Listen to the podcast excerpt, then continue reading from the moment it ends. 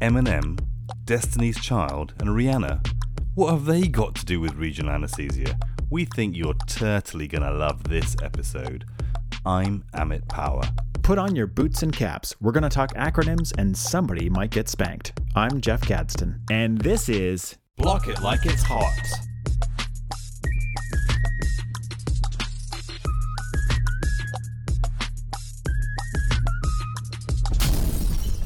Hey Amit, how you been, man? What have you been up to since the last episode? Hey Jeff, good to speak to you. Do you know what? I think you're probably going to regret asking me that question. Oh, why?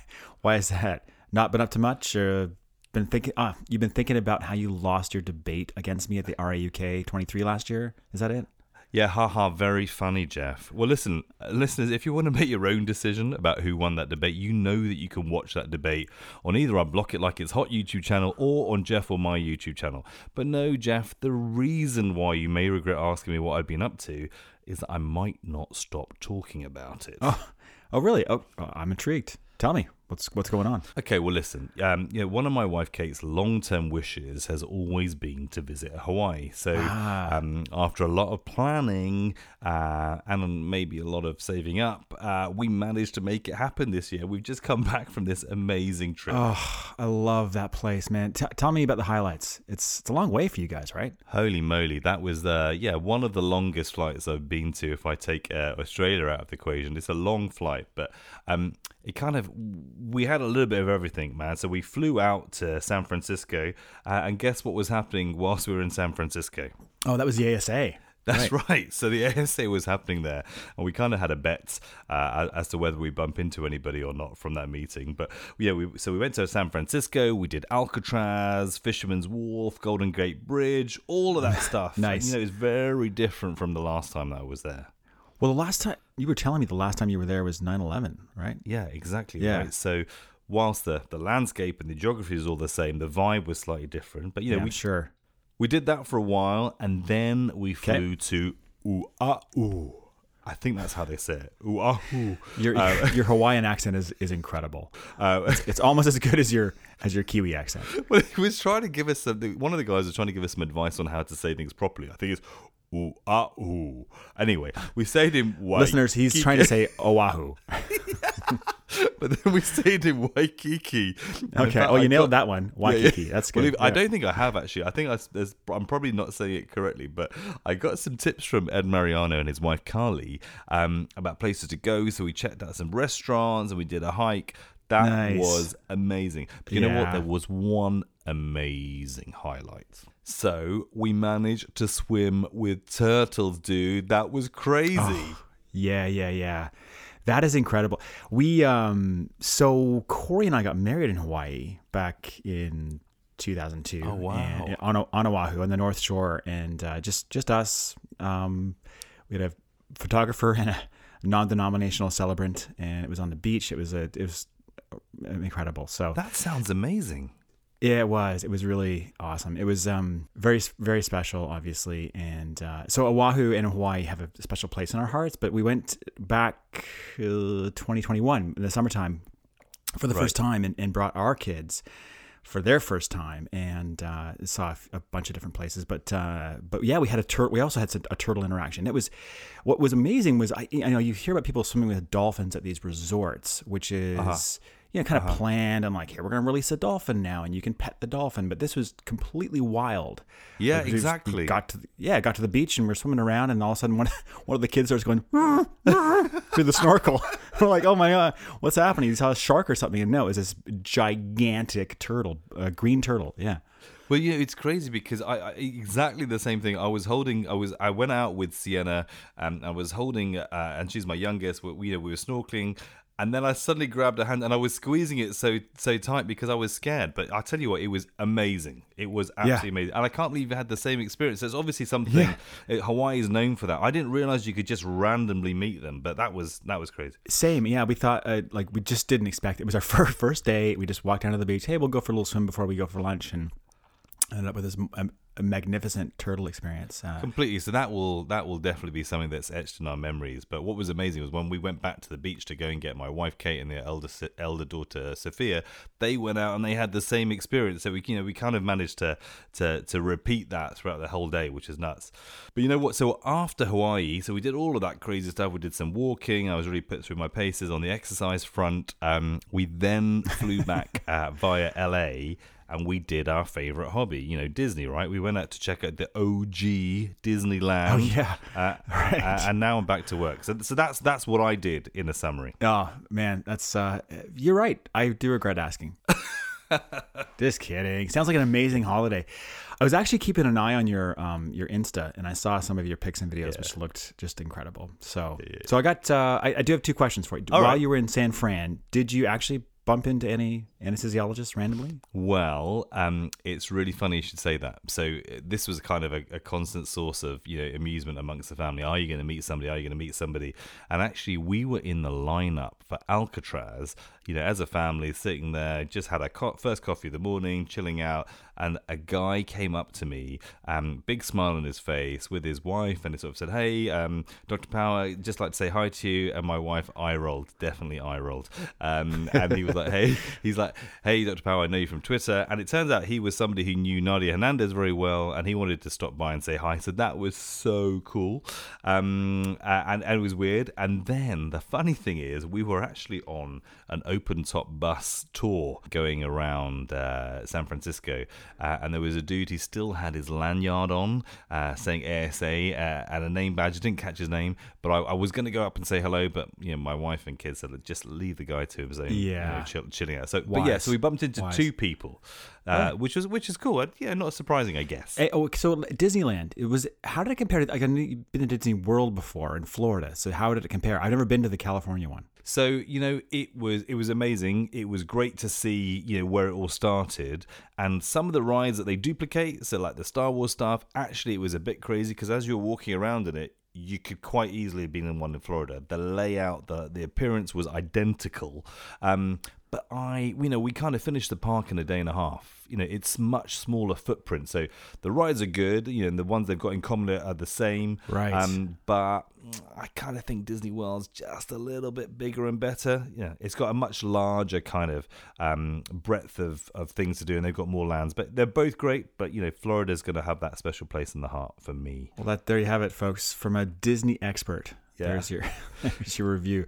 Well, listen, that's enough about me, man. So we've just done October, right? So should I ask what you've been up to, or is that a silly question?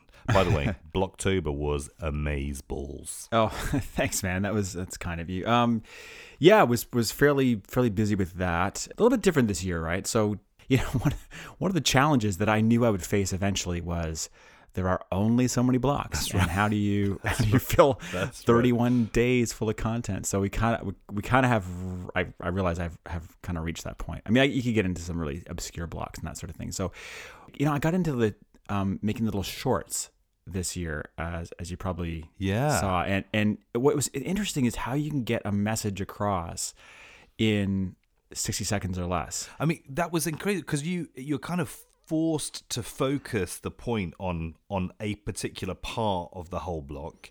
And actually makes it really powerful. You say look hey i want to talk about this bit. Check this out. And then if you want to know more check out the other side. I think it was very clever. Very clever. Oh thank yeah thank it's, it's interesting. And the one that i i was quite happy with was the how to actually use intralipid. Mm. You know, like because because that's that's something we get across in lectures and workshops and that sort of thing. But to show someone here, rip open the kit, take your syringe, pull the lipid, hand it off to your assistant.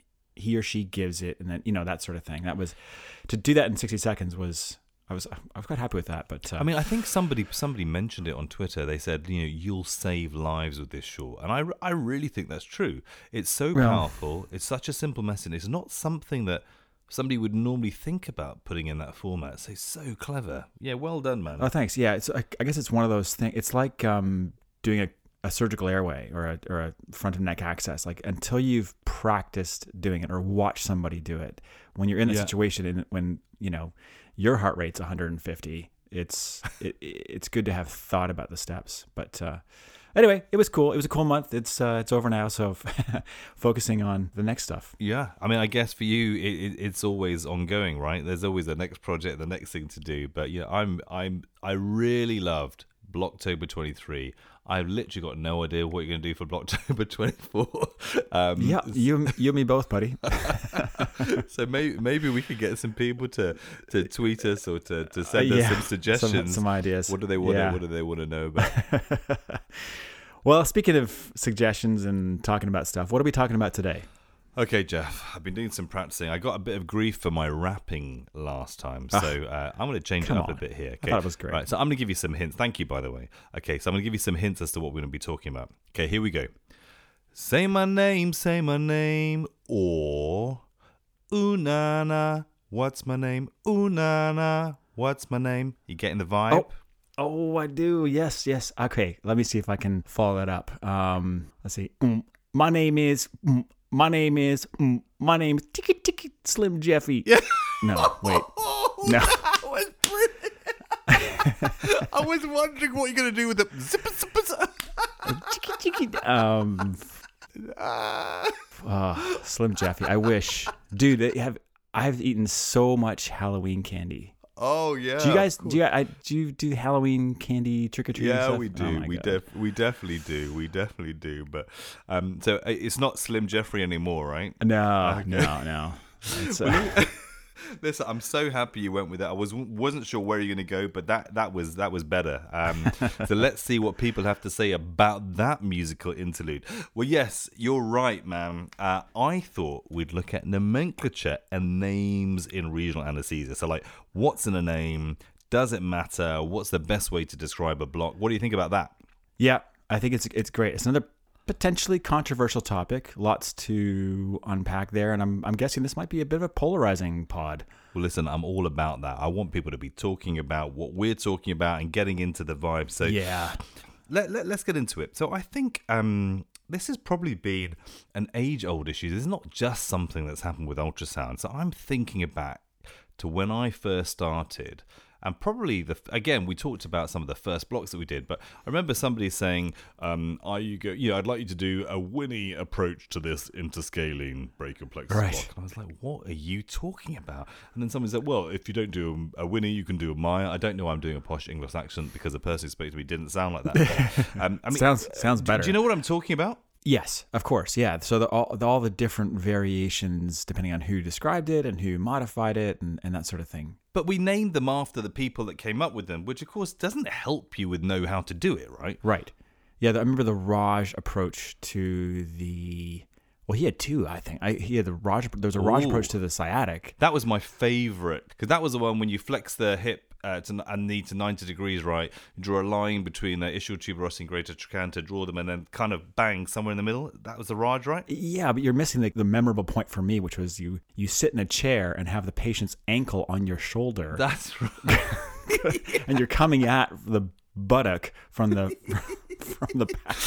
Yeah, From the back, it was a potentially potentially precarious situation there. That's right. Um, and then there was a very. But so what was the other Raj? I don't know the other Raj. oh, uh, infra infraclavicular. So it was like you started much more medial and then aimed out towards the axilla, So we've got two Raj, two Raj blocks. So you can't just say I did a Raj block. You say which Raj block did you do? upper Raj, lower Raj. Yeah, exactly. Big Raj, little Raj. Um, what about the Labat? You know, and there was a Labat. So, I mean, I, I can now I'm saying the name. I remember the name because I had to do my ESRA diploma and remember the name.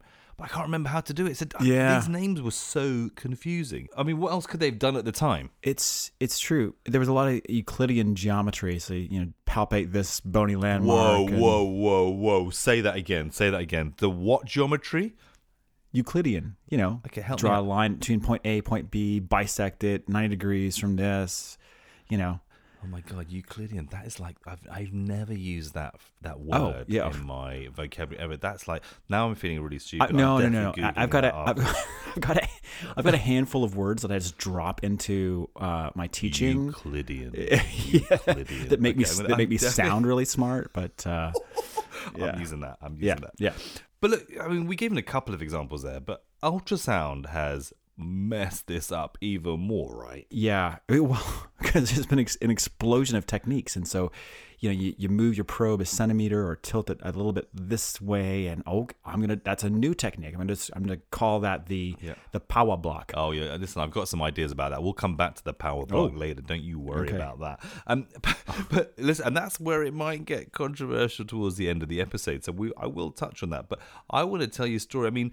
I remember, so remember, I've mentioned before about how Raf Blanco was one, one of the people I, I worked with during my fellowship. Yeah. So I remember Yeah. before he'd published uh, the PECS block, uh, we were having. I'd started my job as a consultant. He started talking to me about the PECS block, and of course, in theory, and we'll come on to this, we don't call them uh, the PECS blocks anymore. But I remember him saying to me, he said, "Oh, Amit, do you, you know just you know?" I was talking about a lecture, and he said, "Oh, you could talk about the PECS and boots block." I was like, "What?" It sounded like he was trying to Pecs scat. and boots and Um, pecs and yeah. boots and pecs and boots and I was, I, was, I was like, what's the PECS block? He said, oh, don't worry, you'll see. You'll see. It's coming out soon. I still don't know what the boots block was. I never, I've never found out, but the boots block was. I don't know whether that hasn't been published. he's just yet. messing with messing with you. Yeah. But, it, but maybe he it. was. Wait for it. Still waiting. yeah. What, yeah, Rafa wears a boots block. I'll be ready to put it in my presentation. Oh, I like that. I like the name though. Exactly, it's a great. I, I think it was something to do with foot and ankle, but I, I don't know because I never, I've never seen it. So, but you know, I, so I heard about the PECS block before it first came out, and then you know the thing that really confused me about the PECS block, and this is the whole, the whole thing that kind of gets my goat is. Especially happened with my American colleagues because I, I don't know why. Maybe it was every time I came to ASRA, people would say, "Did you do a PECS one or did you do a PECS 2? And I was like, "No, no." Apex 2 has got both endpoints. It's got the first endpoint and the second endpoint. And they were like, no, no, but did you do Apex 1 or Apex 2? So this thing kind of went on forever. And then Rafa created this Serratus plane block. Thank God he didn't call it Apex 3 because that would have been disaster, right? I know. Although, so just so we're clear, the PECS one is depositing local between PEC major and PEC minor, so the interpectoral plane. That's the interpectoral. Exactly. Mm-hmm.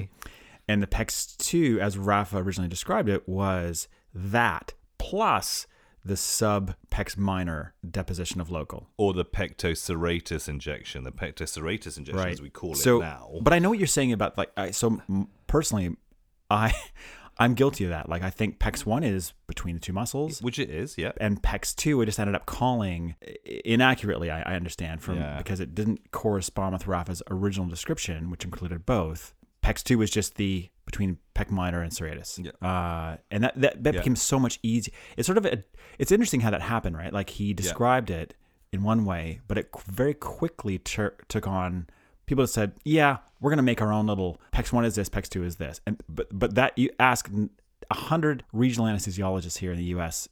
what PECS one and PECS Yeah, two is. yeah. that, that's probably what they'll give you. Because it it probably makes sense to talk about it like that, I, I- and I do get it. But the problem is now when you start looking at the literature, Right. when somebody says that uh, you have to really dissect. When somebody says I did a PECS two block for procedure X or Y, we got to uh, understand actually what did they do, and you have to really you know work look down into the details, and then when you collate these papers together and um, systematic reviews and meta-analyses, Yeah. uh, are all PECS twos the same or, or not? And that's where it, I think that's why we needed to have some clarity. Yeah, yeah, I, I agree. And then there's another one. So, so I'm talking about the serratus plane, right? So, of course, you know, we had a, a superficial serratus plane block and a deep serratus plane block. And then there was this other block, which you, you know, the SIFB. Do you know what I'm talking about? The SIFB, serrato intercostal fascial plane block? Uh, this, yeah, yeah, right. So, so, so is the SIFB the same as the serratus plane? And this is where, you know, for me, I think what we call nerve blocks is really important, especially if we want to bring more and more folks along on this journey with us of regional anesthesia where ultimately patients benefit.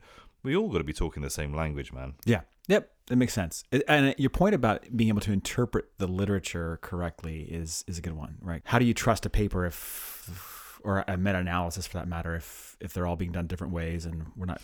Well, I mean, a a hundred percent. And then listen, how can we not talk about the QL blocks, right? So this is where you know we've kind of touched on it very briefly beforehand. Um, but you know we've got this. We started off with QL one, uh, and then QL two, and then QL three, and then there was a somebody else who described the intramuscular QL block, which sort of seems to have quietened down a bit. Yeah. But that was called QL4. I, I remember that being called QL4 as well. Did somebody call it Yeah. QL four? I mean, it would make sense, right? I like a QL8. Oh well, and you, you, I think you might remember in our teaser about uh, about setting up the podcast, you made some gank about uh, about Q. You know, do you want me to teach you the QR? I surgically remove the QL muscle, squirt local all over it, and replace it back in, and then it's yeah. So I think so. You know, that's what again where it's got confusing because the one, two, three doesn't. T- it's not an easy way of remembering where it is. So thankfully, um, and we'll we'll talk about it later. There's there are there's a new way of thinking about the block, and also. How can you expect injection at different locations around the muscle where there are different surrounding structures to behave in the same way? And are they all the same block? Well, that's that's a. I've got opinions. Yeah, yeah. Well, maybe maybe we'll get into that. Um, and what about the peng ting? About the peng block? Um, how many peng blocks are there, Jeff? Oh, wait, what? There's more than one? Yeah. See, I knew you What? So, so there is. we- So the peng block that you you and I both know is the peng block associated with hip surgery, right? Yeah. But there was also a shoulder peng block described. I can't believe you didn't know this because when I saw this, I was like, why do they call it the peng again? Oh. Um, so there's a pericapsular approach to the shoulder. So I, I, you know, I saw that written and I immediately thought I'm not going to read this because I'm going to get confused. Yeah, but wait, it's called the peri. It's called the peng block of the shoulder still. Apparently, I, I, I read it and as I, as I started reading, it, I thought I can't read anymore because I'm going to get confused. So I um I'm not subscribing to the shoulder peng block, although I'm sure it's a technique, but I, am not going to go there. I do have to say, I admire Philip Peng for shoehorning four words into a awkward acronym that exactly matches his surname. Um, what? Uh, yeah. so mean- tell me, is there a Pawa block uh, that we're going to read about in the next issue of RAPM? Well, if you're interested in posterior abdominal wall analgesia, Oh, maybe, there it is. Uh, Yeah. Or Lloyd Turbitt came up with a periarticular wrist uh, anal- analgesia block. Um, so maybe this. What about the Gadsden? What would that be? Man, I've tried. There is. Uh, it's just too many letters, too many consonants. Okay, greater auricular. Oh. Uh, and then I'm stuck. Yeah, but uh, you guys, can you can you come up with a good acronym for a nerve block with Gadsden's name in it? That would be great. Yeah, I really appreciate that. Thanks. Uh, you know, the funny, the funny thing is, I mess with our trainees uh, frequently, and one of the, I'll there's about 18 different Gadsden signs that I'll and I'll just I'll say it straight faced during during the procedure. So see, you see how the uh, the artery is deforming there as the local is spreading around. That's called the Gadsden sign, and it's associated with a 100.0 percent success rate on this block. Or um, They please don't tell me they believe you. Do they believe I think you know you get different reactions, right? So, eh, but but different, but totally different things. So the funny thing when you when the when the trainee comes back for their second rotation, or, or they're doing a different block, and you're like, yeah, see how the uh, the nerve to vastus medialis is sort of peeling off the the muscle there. That's called the Gadsden sign, and they're like, wait, you you told me the Gadsden sign.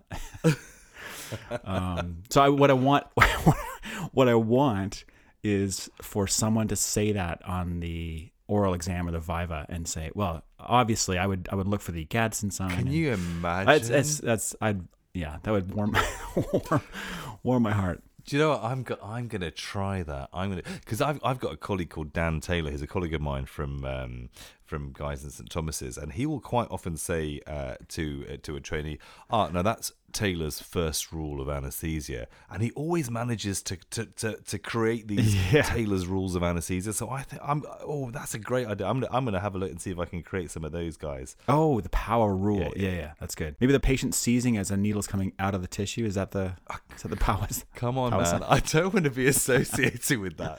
Certainly not with my 100, 100 mils of local anesthetic that I normally need to get some of these blocks to work.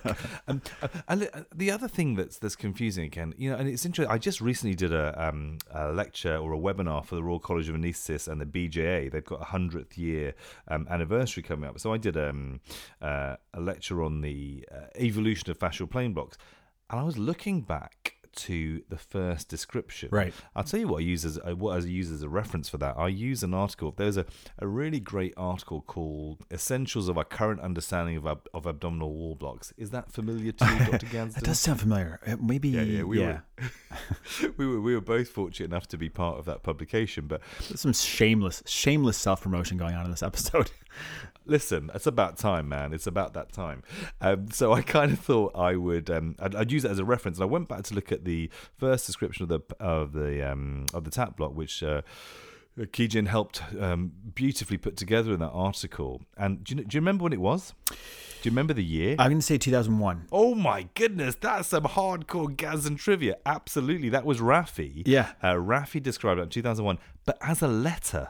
Yeah. That was written as a letter. and it was landmark. That's right. It was a landmark Yeah. approach. Now, do you remember? Triangle of Petit. Yeah, exa- well, yes, but do you remember how long after that John McDonnell, who I'd always associated with that block, how long after that he described the same technique, but actually called it the tap block? Because Rafi in 2001 called it the abdominal wall field block, but it was called a transversus abdominis plane block. Do you remember when that was? Uh, I'm going to say like If you 2000 know this, I'm to go on, go on. This, by the way, this is all unprompted. I didn't. This is that's that was a. I- He didn't give me these questions ahead of time, folks. No, I didn't. I just want to see. I'm going to say 2007. Oh my god, that's unbelievable! You're absolutely right. But that was you have to remember this is this is exactly when I was like learning all this stuff, right? So it was like it was imprinted in my mind. So I'm going to Yeah. give you some time points. So 2001, uh, I had just started as an emergency department uh, junior doctor.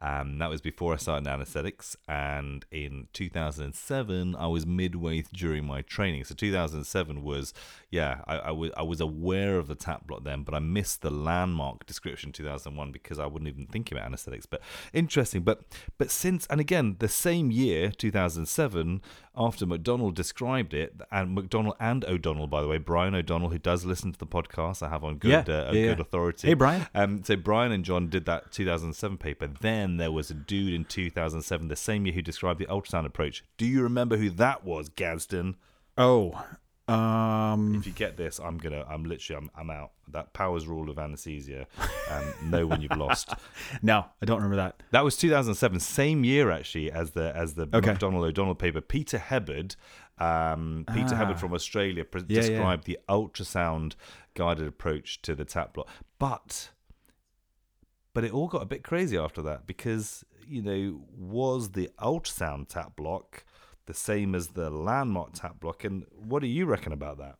Oh, I think yeah, it got it got very confusing because then you got into like subcostal tap and and at some point someone was talking about I remember hearing somebody go, "Oh, I do a 6-point tap." And I'm like, "Whoa, whoa, whoa. Hold on a minute. How many Whoa. where where are you putting the needle?" Yeah, yeah. and then lateral, anterior, posterior tap. So like it was tap-tastic, Yeah. right? Too many taps.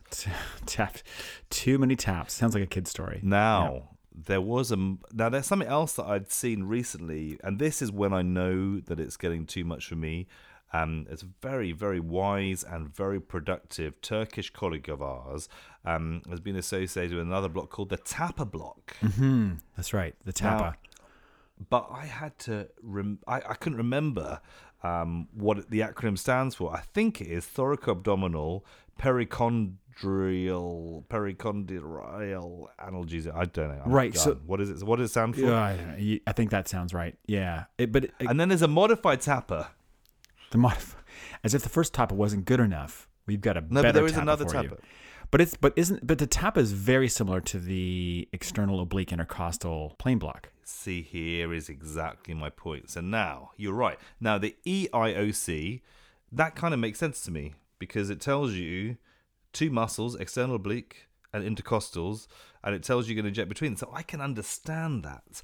Um, Yeah. but these we've got a couple of techniques that are very set, very closely related, but they've got completely different names. And I think this is kind of the whole point of talking about nomenclatures because you know there are lots of blocks. We could you know go on for a large part of this podcast naming some few names. I've got a few more that I do want to cover, um, but we we've got to find a way of pooling it all together so people can understand what we're talking about.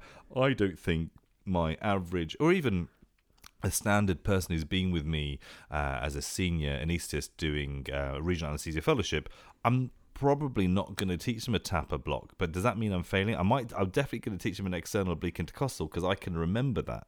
But if I can't remember the name of the block, um, I'm not going to teach it. Is that is that a bad thing? Am I a bad teacher? Well, no, I think I think the way I'm looking at this is people will do external oblique intercostals and people will do tapas, and at some point, as we accumulate experience, we'll realize, okay, that slight modification or maybe the original block or whatever. One of them is going to be slightly better, maybe. I don't know. And then we'll just say, okay, well let, let's just all call it the one thing, and we'll all do it the same Yeah. way. I, I think there's I think there's a lot that we, we kind of need to unpack. But listen, I've got to I'm going to ask you one thing. Having used the phrase "fat pack," what does iPACK stand for? Now, every time I say it, I say something slightly different. So when you say iPACK, what do you say? What does it stand for? Oh, oh, is there is there controversy about this? I don't know if Uh, there's controversy. It's just I, I don't get it right. I, I'm sure I say Oh, something okay. different every time. Uh, interspace between the popliteal artery and capsule of the knee. No. In- Interspace between the popliteal artery uh, and the capsule of the knee. So I sometimes say infiltration with the posterior popliteal artery. Uh, yeah, posterior pop. No, interspace between the popliteal artery and the capsule. And that that sounds so simple, but I definitely say something different each time, and I'm not quite sure why. Well, so, so so shout out to Sanjay Sinha, who from Hartford, who innovated this infiltration technique. Right, so he does a ton of knees and Mm. was looking for a way to do what the surgeons do with their posterior capsule infiltration, but do it better, more reliable, more precise. And use ultrasound guidance so they're not going to hit the artery or hit the nerves. And then he came up with this putting local between the knee capsule and the popliteal artery, and came up with a kind of a sexy name for it too, right? iPACK. But I think that yeah, you're right. So I think the reason I get it wrong is I say infiltration, but it's actually the space interspace between the popliteal artery and the capsule. Okay, that is now ingrained in my head. I'm never going to forget that. Um, listen, I, th- I, I just I think we think we said a few names for a while. Let's just have a slight diversion. I think it's time we go for a dad joke. Are you ready for I'm- this? Yes. It's always dad joke time. Okay, well, listen. There, this this dad joke has come from again. We've mentioned these guys a few times. The Soulsbys, so Charlotte Soulsby, who with her dad Ian made a video about us, which I may decide to share on YouTube at some stage. But here's a joke that they came up with. Um, Jeff, I was going to tell you a periodic table joke about noble gases, but unfortunately, all the best ones are gone. Argon. Oh, Argon, God. Okay. argon. Yep. Good one. I'm still laughing. I thought it was really good. I wasn't expecting. I wasn't expecting that. That's good. That's good. Have you got anything for me? Let's see. Okay. Here's mine. What do you call a beehive with no exit? What do you call beehive with no exit? I have no idea. Unbelievable. Oh my goodness, that is so up my street. I love that joke, Jeff. Thank you so much. That is brilliant. uh, listeners, um, we're going to keep delivering these dad jokes until you tell us to stop. And then, probably, if you tell us to stop, we'll probably come up with a few more. So, if you want to improve the quality of these jokes, please do, do direct message us and we can hopefully um, uh, entertain you. Uh, okay, so after that slight diversion, Jeff, I, I kind of wanted to get back into this. So, we were, I was alluding to some of this controversy about different names, etc. But who's got the right to name a technique or to rename a technique? What do you think about this? So I'm glad you went there because I had a visceral reaction to the effort made to consolidate and rename some of these techniques. We're both involved with the paper that came out about nomenclature. Yeah, that was chest and abdominal wall, right? The ASRA and ESRA. Yeah, the- and uh, led by Kariem El-Boghdadly in 2021, Yeah. and so. And, and and the idea was it's it was rightly so an effort to pull together some of these disparate and confusing names like QL one two three four that we, we can do a better job of of making it so that when you say to somebody hey I want to do a Yeah. fill in the blank they know exactly what that means and so a lot you know trying to use anatomic names as opposed to one, two, three, four. So that's good. But but then, uh, as I said, I had this visceral reaction, and that reaction was like, "Wow, man, I feel really bad for the people that did innovate these. Their imagination and efforts have, have not been not not wasted, but have been. It's like, thank you very much. We're now this this other group is now going to take that and we're going to rename your your baby." Kind of thing. Yeah. Well, I mean, it's important to mention, Jeff, isn't it, that when w- w- this um, ASRA ESRA um, uh, Delphi uh, consensus project we did involved a large number of regional anesthesia practitioners and experts, including people um, who had described these techniques. They were part of that whole panel. So we had a big group of people together. Yeah. So these are exactly some of the people who might be hearing their block name being moved off the off the short list of what we're going to call these blocks. Yeah, so i i it's an interesting question, right? So does Rafa have more agency? Does he deserve more agency in the discussion of the QL or the PECS, or does Ioana Costache, who described the MTP block, the midpoint between the transverse process and the pleura, get to lead that discussion about if we want to rename that? Yeah. how do we do that? Well, do you know what? You, so I obviously have a I have a personal connection to this. So Ioana Costache is an incredible regional anaesthetist from Canada, and you know I met her in um, I'm trying to think when it was. I think it was 2016. I'd gone out to the ISURA meeting in Canada, and Ioana pulled me aside. and said, "Oh, can I can I have a word with you?" She, I was like, "Yeah." She's like, "Listen, I've been watching your videos on YouTube's that you made for LSORA, the London Society of Regional Anesthesia, and she said I've been watching your paravertebral video, and um, did you notice that when your needle was behind the superior costotransverse ligament and you injected, the pleura dropped? I said, yeah, actually, Joe, I, I did notice that. I kind of, but then I carried on advancing and, and, and, you know, went into the space. She's like, well, because I've been finding the same thing in clinical practice, and I think there's a real thing here. I want to investigate this. I think you don't need to have your needle deep to the superior costotransverse ligament to, in order to get a block. And I, you know, I think this is really great for increasing the utility of you know nearly paravertebral blocks. We hadn't quite framed the, the coined the phrase paravertebral by proxy then or paravertebral light blocks. So we had this discussion. We did some cadaveric work, and we came together. And so actually, we, we got some really great results. And Ioana said, "What are we going to call this?"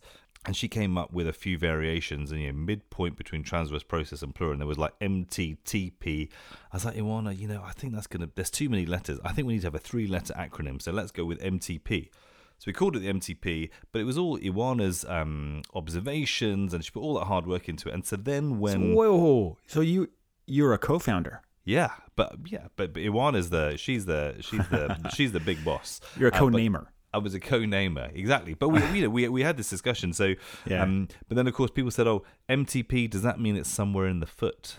You know, of course, metatarsal. Ah, yeah, yeah, yeah, yeah. So, but so I see. So for that, for that reason, I understand it. But you know, now we've lumped that together with some of the other blocks that are near the paraspinal place. There was the. Um, I can't remember now. Jens Borglum uh, named the MICS, so multi something intercostal space. What does the MICS stand for again? Oh, you got me. I don't know. It's and that, Yeah, that's so, a problem. so this is now we now we've pulled them all together. Now we call them ITP. At least we know it's in that intertransverse process space. I kind of get the logic, but I do feel bad, and I interrupted your flow there, Jeff. Sorry. No, I just I I actually think that sometimes an eponym or a more memorable acronym is better than than one that is has a bunch of letters that truly describe the the anatomical relations but are has no meaning to it, right? Like ITP, I think idiopathic thrombotic purpura, whatever. And I have to think to myself, oh yeah, right, no, no, no, that they're talking about interspace. Oh yeah, yeah, yeah, yeah. yeah. versus and I and I so I so here's a case in point. The interpectoral plane block or the pectoserratus plane. I get that those where those mean, but pecs is just so easy to remember. do, do you agree or I am I, I do. You know, uh, well, what can I tell you? I can tell you that despite being an author on these ASRA ESRA nomenclature uh, guideline project, this consent uh, opinion thing, um, I still find myself saying we'll do a PECS for this. Yeah. I do. I do. I do. and, but and I think I think what I, just, I want to say one thing here. We're both in favor of yeah, making things easier for learners and making things standardized for Completely. the description so that when you read paper A and paper B, we know what we're talking about. But I think perhaps maybe we go too far sometimes. And if there's a legacy name that, that is easy to remember, that might serve the purpose. except with the PECS one, PECS two, and and that's where I think it, and I think that's where it may get confusing. But but you know, it's all fair enough for us to come up with these opinions in these journals, but then we need people to start sticking to that and or or listening to or journals to say, do you know what? When you've called it um, the uh, the transversus thoracis plane block. Do you actually mean to say deep parasternal intercostal plane? So, so we need that to translate to journals because ultimately we all want to to do evidence-based medicine or practice evidence-based medicine and for that to be the case we all have to be speaking a same language yeah. Speaking the same language is great, but also having a way to communicate it clearly is is also good. So, for example, nobody's got time for retroclavicular, inter infraclavicular. Just say raptor. No, oh, but you've got a vested interest because you've invested in those raptor claws, right? And then you give those to your fellows if they do a raptor block. They get a Duke Rapham raptor claw. I mean, that you've got you've got some skin in the game there. But so, funny story. Eh, you know, the raptor acronym. We were sitting around the block area one day saying this is a really cool block. We really enjoy doing this. We think it's got a lot of value and easy to do, and you see your needle really well. Horrible name. We got to come up with like just saying retroclavicular, infraclavicular approach is just it's awkward. So we actually started with the word raptor and then went, went back. Okay, how can we make the word raptor fit? Is that the is that how you came up with it? Yeah. Oh. Yeah, yeah. So retroclavicular approach.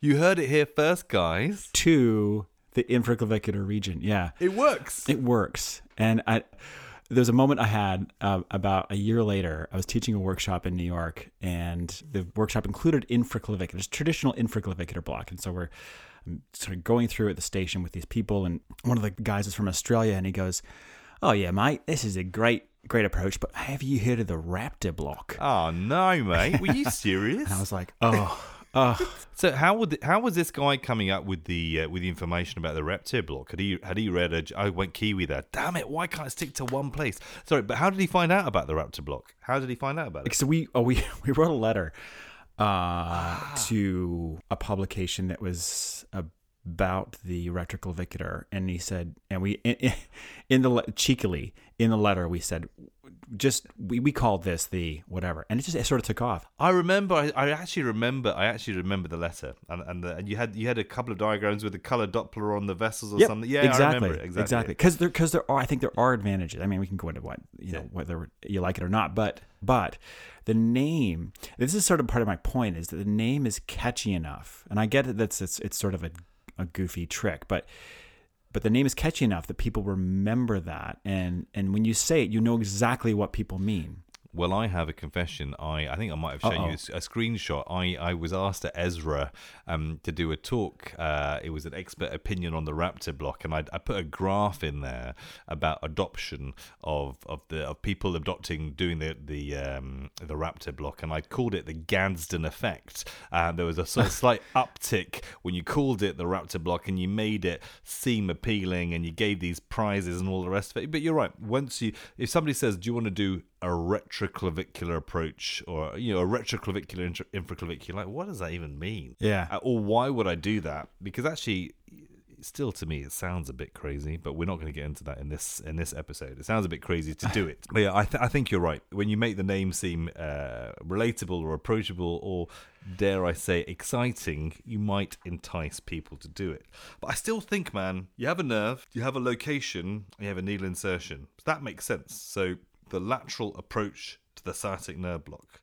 That's the sciatic nerve block, and then it tells you where your needles come in. That makes more sense to me, right? Does that not? Doesn't that make sense to you? I mean, because I can say retroclavicular approach to the infraclavicular region. Yeah, it kind of sadly now it's got it in my head. You've made me say raptor without realizing. my evil plan is coming together. Yeah. But I, you know, I, I, I I'm gonna just say also that I, I fully recognize that I'm a bit of a romantic when it comes to eponyms and that sort of thing. Like I, I do I do like some of the old terms for yeah. things like like quinsy. Oh yeah. Do you remember? Yeah, yeah. Or or dropsy. Oh, yeah, like those yeah, the sorts of old fashioned uh, yeah. I remember when, you know, doing the medical student, you know, learning how to use your ophthalmoscope and somebody said, "Oh, you've got a yeah, said to me, "Oh, you got an Argyll Robertson pupil." Just just joking. I don't have syphilis. I was going to say I remember what that was for. but listen, I've got another one for you. You're talking about you want to have a an you know an acronym that's easy to remember.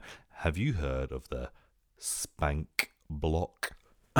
yeah, I have actually. Yeah, we, we giggled about that. I th- and I think that's I I suspect that that was a very similar story to the Raptor. Like people sitting around yeah. thinking, how can we make a, a funny, a kind of a funny or memorable acronym. Jeff, I just want to say something very quickly to our to our listeners. Please don't Google Spank Block. Please don't Google Spank Block because, um, unfortunately, I did, uh, oh. and you won't like what you see, and certainly not at work. So don't Google a, it. An SFW situation.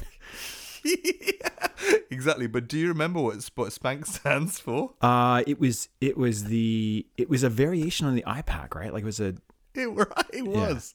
It was the sensory posterior articular nerves of the knee. And this is a landmark block. I'm laughing because on this webinar I did on uh, Friday, somebody actually put this question in the um in the chat. They're like, "What do you think about a spank block?" And I, I, I, you know, when a question came out, I smiled. I don't know if that got caught up on the camera, but um, yeah. So I mean, so that's that's a perfect example. Somebody said, "Oh, would you want to do a spank block?" I, you know, I would just laugh, but I don't remember what it is. Whereas the iPACK is kind of it's been associated with it. I'll remember it. Now there's another one I want to talk to you about. So there's been a, a, an explosion of regional anesthesia experts, techniques, and practice and papers coming out of India. Um, and there was a technique that was called the CAPS block. Do you know what I'm talking about? yeah. I have yep. So uh, this is an issue I have now. The guys that are involved with it, I've, I've, I've met a couple of them. They're amazing physicians and clinicians and researchers. Um, but the first part of that acronym, the C, do you know what that stands for? Uh, yeah. It was crosswise, right? Yeah, I don't even know what that means. Yeah. It's, it, so, so it stands for crosswise approach to popliteal sciatic. So again, this is I, I think actually it's a lateral approach to the popliteal sciatic nerve block. So I don't know whether it needs an acronym. I think this is where you know I when I started off my career, I desperately wanted. Um, uh, to to make some impact, to get some papers, to get some publications. There is partly a desire for us to get publications, um, and actually, we with research we want to share our ideas and our opinions.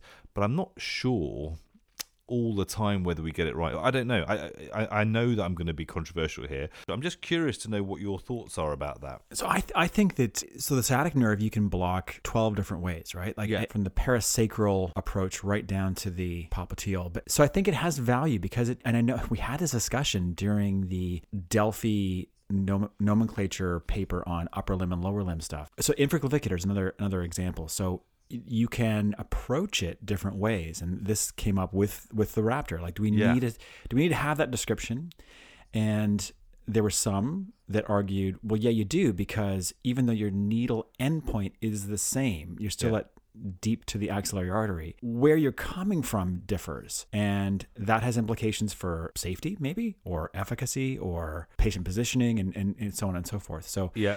to me, this adds clarity to say, I'm doing the caps block. Oh, and that means I'm not at the popliteal crease or a, a couple of centimeters. It's further, as I recall, it's further up the thigh. So it's interesting. So so Vicente Roquez said he wanted he wanted us to disagree with each other more. This I think is going to be the first time Oh, we've had okay. a, a full disagreement on air because yeah, is it because I because I I couldn't remember what crosswise means, and I still don't think I know what crosswise means. I, d- I don't know what that means. crosswise. What? Did, I mean, I mean, you told me told me Euclidean today. I'm going to definitely Google that when I get off here. Um, but um, was if you said, oh well, you're going to do a popliteal sciatic nerve block. We'll do an, a, la- a lateral approach. Yeah, I don't know. I don't know. I don't know. I, I think it's. Um, I'm just conscious that every time a new block comes out, a new acronym, maybe it's because I'm lazy. I guess I'm lazy now. I don't want to learn anymore. We're always learning in regional anesthesia, but I haven't got any space for any more names. So maybe I'll just have to, I'll just consolidate what I know and then move forward. Maybe that's the answer. I think what I'm I think what I'm saying is a memorable acronym, and and CAPS is one of those, right? Like it, Yeah. where okay, I, if you say CAPS, I have an image in my mind of where my needles ought my needle ought to go. I agree. Crosswise, not a good word for, not a precise anatomical Yeah. word, but I I think CAPS works because I, it makes me think of a head.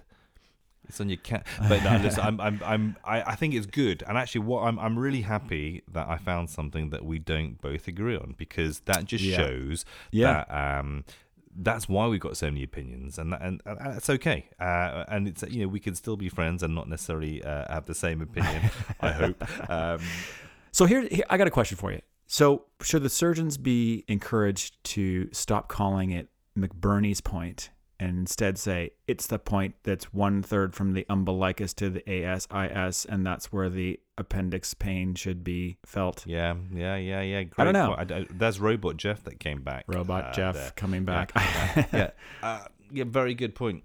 Um, or the Glas the Glasgow coma scale. Is that should we just call this is the trauma scale that includes eye, verbal, and motor stuff? But Or we just get rid of it and just have AVPU. You know, I mean, that, so that's to a certain extent they've simplified that, right? But Wait, yeah, but what? you, Avpu? you don't. you don't. is- are you?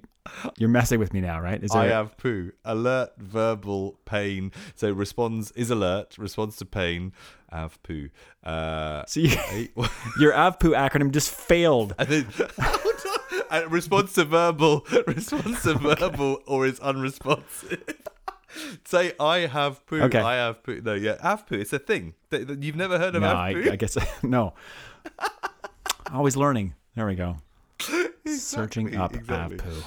Okay. It's a, yeah, yeah, yeah. It is a thing. Listen, Jeff. I think we've, I think we've talked a lot about uh, names. We've had our first online argument, um, not argument, disagreement. This is a great time to wrap up the episode. What do you think? Yeah, I think so. So, what, how would you summarize this? So I, so, so the way I'd summarize it, I'd say, look, I think be sensible, be logical. We're gonna expect. Maybe we should accept that some names ain't gonna change. Um, And I think you know, check out the ASRA ESRA nomenclature paper, uh, the one that's out already on chest and abdominal wall blocks. Keep your eye out for the upper limb one, which is coming out soon. Have a look Yep. and see what we think. Um, and if you are taking the ultrasound probe up and, and having a look and looking at approach for a new block, before you think about naming a new block, have a think. Make sure there isn't something already out there that's doing the same thing. Because we want to make sure that we're all doing the same things to benefit our patients. But be logical, be sensible, and make sure you document clearly what you're doing. If you're describing a technique to somebody, make sure you're very clear with your description of what you want them to do. I don't know. What do you think? I, I agree. I think that's that's uh, that's good sound advice. Yeah, okay, cool. Well, listen, let's wrap up this episode, guys. You know what to do. Please like, subscribe, and rate our podcast from a usual podcast provider. Uh, and let us know what you want us to talk about. Uh, and we've got a few places you can see us. You can see us at uh, Twitter or X now with at blockit underscore hot underscore pod. We're at YouTube at Block It Like It's Hot, and And you know our favorite one, Instagram. And you can find us at block underscore it underscore like underscore it's underscore hot. And until next time, guys, uh, please don't forget to Block It Like It's Hot.